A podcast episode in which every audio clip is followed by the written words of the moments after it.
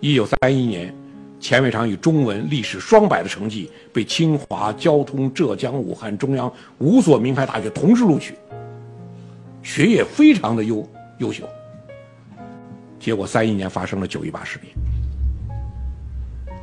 钱伟长说：“蒋介石讲不要抵抗，因为人家有飞机大炮。”我听以后火了，下决心，我说我要学飞机大炮。钱伟长改变专业，他就是文科擅长，他中文历史双百，他不干了。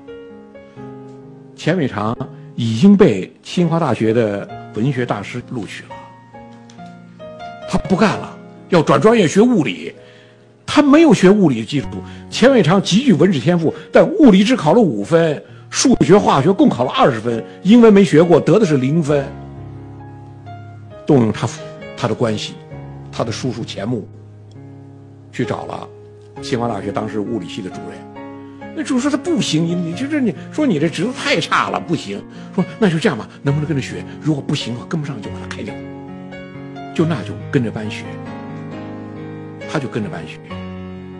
五年之后，钱伟长以清华物理系第一名成绩毕业。他没有成为文学文史学家，成为了中国现代力学之父。一个人因国家的需求都能改变自己的志向。你看钱伟长极具文史天赋，结果最后学的理工，力学专家。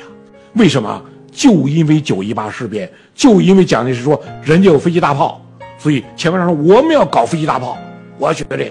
钱伟长，二零零零年当选感动中国年度人物颁奖词，从义理到物理，从固体到流体，顺逆交替，委屈不屈，荣辱数变，老而弥坚，这就是他完美的力学，无名无利无悔，有情有义有祖国。新中国怎么建立的？怎么一步步走过来的？这样一批人，中流砥柱，